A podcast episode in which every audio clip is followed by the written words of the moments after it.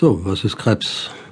Krebs ist ein Zustand, bei dem eine Zelle, die normalerweise auf eine Fülle von Signalen aus ihrer Umgebung hört und ihnen folgt, das heißt also die Signale, die ihr sagen, wachse weiter oder stopp jetzt dein Wachstum, dass diese Signale nicht mehr funktionieren. Und dass in diesem Fall die Zelle sozusagen ihre Empfänger für die von der Umwelt der Zelle ausströmenden Signale nicht mehr hat und nicht mehr wahrnimmt und auf der Basis eine Art von Unabhängigkeit gewinnt und sich sozusagen unbeeinflusst von ihrer eigenen Umgebung weiter in die Umgebung hinein teilt und vermehrt, daran wächst und in einer späteren Phase in aller Regel Absiedlung von Zellen sich aus diesem Verband lösen, die dann in, über Lymphbahnen und über Blutgefäße in andere Organe hineingebracht, getragen werden, dort sich wieder ansiedeln und als Metastasen dann in aller Regel dafür verantwortlich sind, dass dieser Patient dann die schlimmen Folgen der Krebserkrankung erleidet und daran auch stirbt. Also im Wesentlichen kommt der Tod beim Krebs durch die Metastasen zustande, die äh, hier letzten Endes die auslösende, äh, der auslösende Faktor für den Tod sind. Wie ist das Krankheitsbild entstanden? Krebs ist eigentlich etwas, das schon in der Antike bekannt war als Krankheitsbild. Krebs selber ist äh, heute in Knochenfunden noch nachweisbar die aus ganz äh, unterschiedlichen Materialien stammen. Etwa in Saurierknochen hat man bereits erste Krebsveränderungen festgestellt.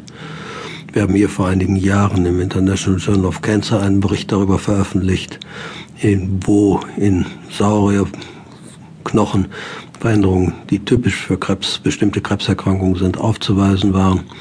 Sie können sie aber auch bereits in Mumien in Ägypten finden und kürzlich ist ein sehr schön dokumentierter Fall berichtet worden über einen Skythenkönig, der vor 2500 Jahren gelebt hat und an einem Prostatakrebs ganz offenkundig zugrunde gegangen ist.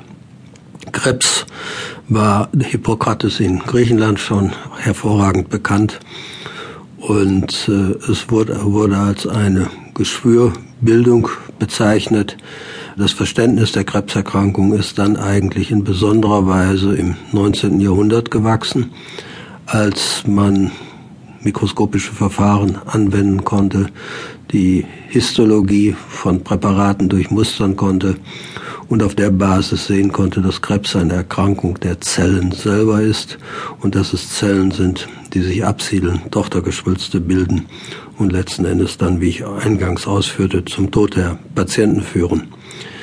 Krebs ist etwas, was sich in fast allen Organsystemen des Menschen entwickeln kann.